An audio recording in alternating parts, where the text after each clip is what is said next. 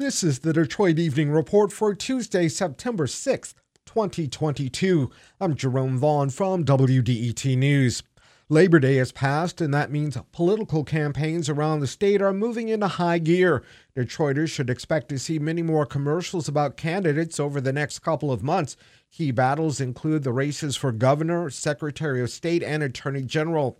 City residents will also decide races for the 12th and 13th congressional districts, Wayne County Sheriff, and County Executive in November.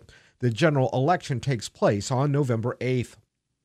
Detroit police say they evacuated several buildings around Campus Martius around noon today because of a strong smell of gas. Authorities searched but could find no gas leak. Workers were allowed to return to their buildings about an hour later. The Detroit Auto Dealers Association is working on last minute details to prepare for the North American International Auto Show. The normally annual event hasn't taken place for the last two years because of the COVID 19 pandemic. Furthermore, this will be the first year that the show takes place at the end of summer rather than in the middle of winter.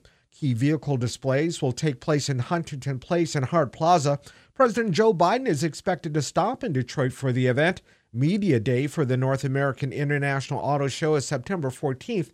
The show opens to the public on September 17th. Deadline Detroit published its final edition yesterday. The digital media organization closed after beginning its run in 2012, serving as an additional source of news and investigative journalism for Detroiters. It was founded by former Detroit news journalist Allan Lengel and former Detroit Free Press journalist Bill McGraw.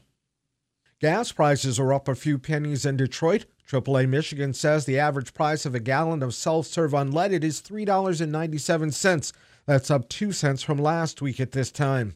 AAA says lower crude oil prices, a quiet hurricane season so far, and modest demand is keeping prices from rising higher. They're expected to drop throughout the fall. And the Detroit Institute of Arts announced today that it has acquired a significant painting from Detroit artist Shirley Woodson. The piece, entitled Shield of the Nile, is part of a series of works that shows the importance of the Nile River for people of African descent. After receiving fine arts degrees from Wayne State University, Woodson studied art around the world and educated students in the Detroit Public Schools, Highland Park Community College, and Highland Park Public Schools. Woodson founded the Michigan Council of Artists in 1974. Woodson became a Kresge Eminent Artist in 2021. Thanks for joining us for the Detroit Evening Report. If there's something in your neighborhood you think we should know about, drop us a line at Detroit Evening Report at WDET.org. I'm Jerome Vaughn, WDET News.